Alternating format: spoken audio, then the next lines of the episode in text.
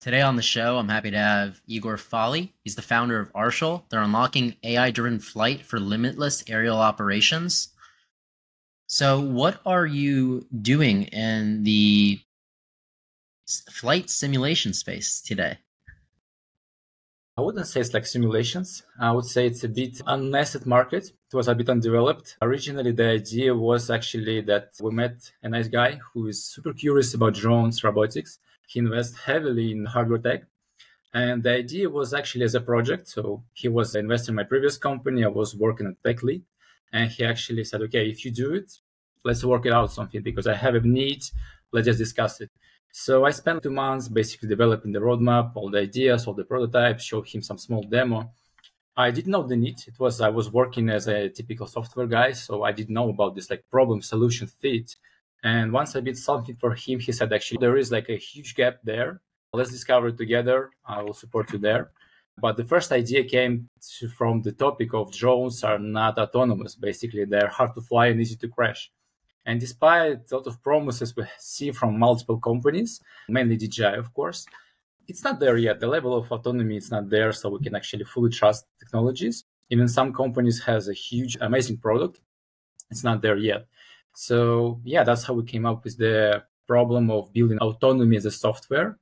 And our main product, I would say, AI-driven solutions to make drones fly itself without the human supervision. And the way we call it, just click and let the drone conduct the inspection.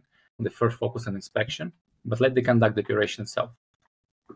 So is this uh, a heavy need in the defense sector, or is there other areas that are important?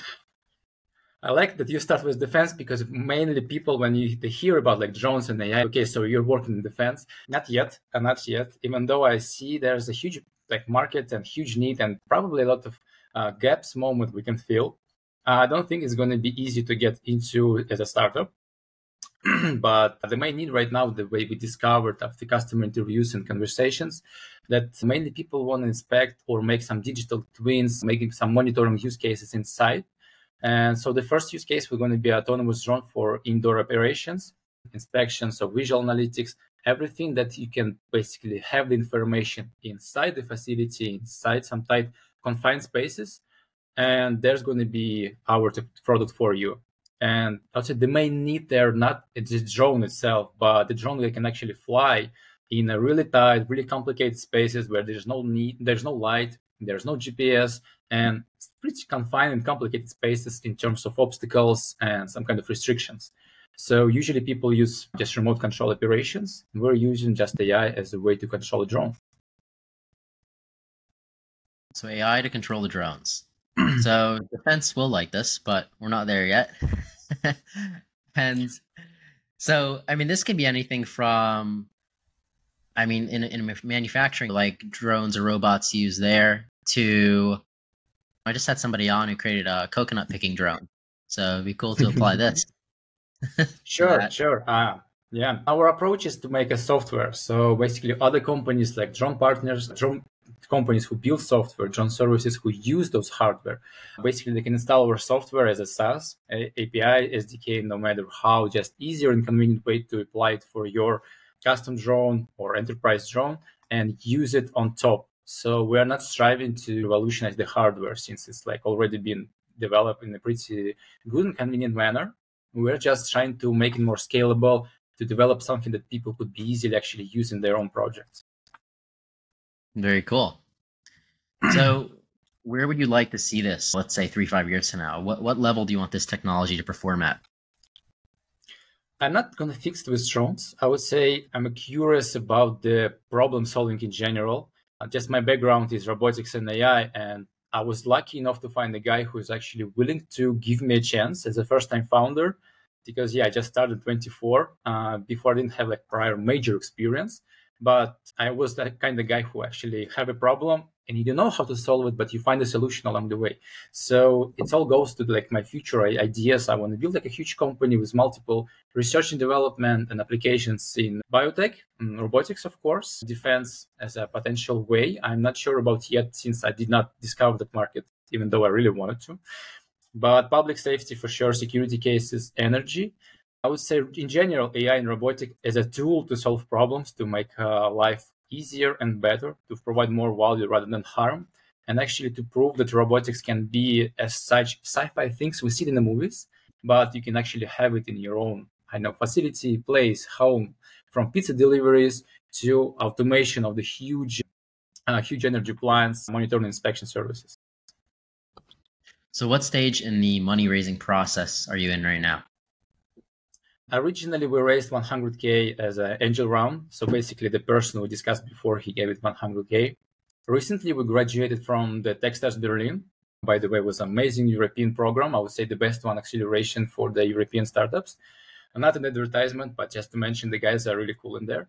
And yeah they, they also gave us uh, 120k they gave it like a start pack for every company Right now, we have, I would say, potentially customers, early adopters with some pre agreements. And I'm only mainly focused on building the MVP.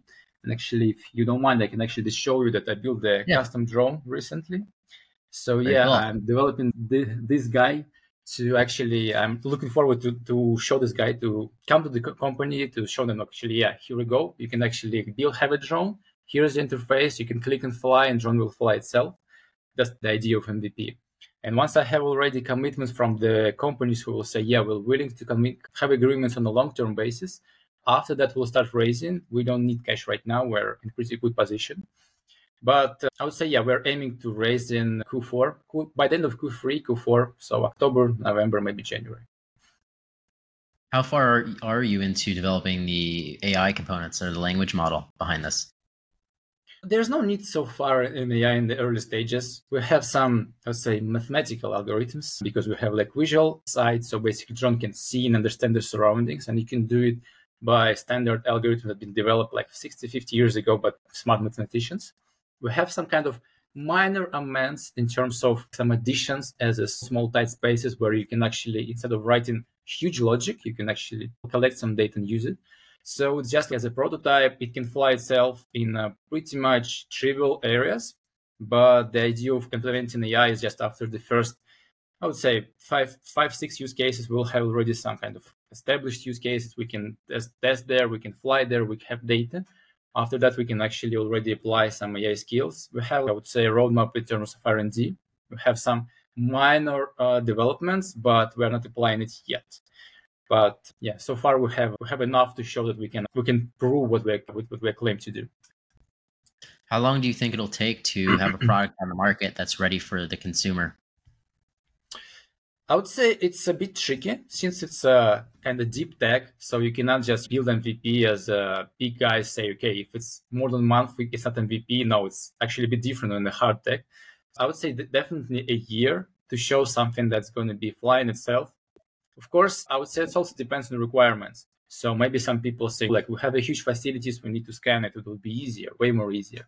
But some people say we need some kind of super tight areas, super confined spaces somewhere underneath the ground without GPS, without any light conditioning. How can you do it?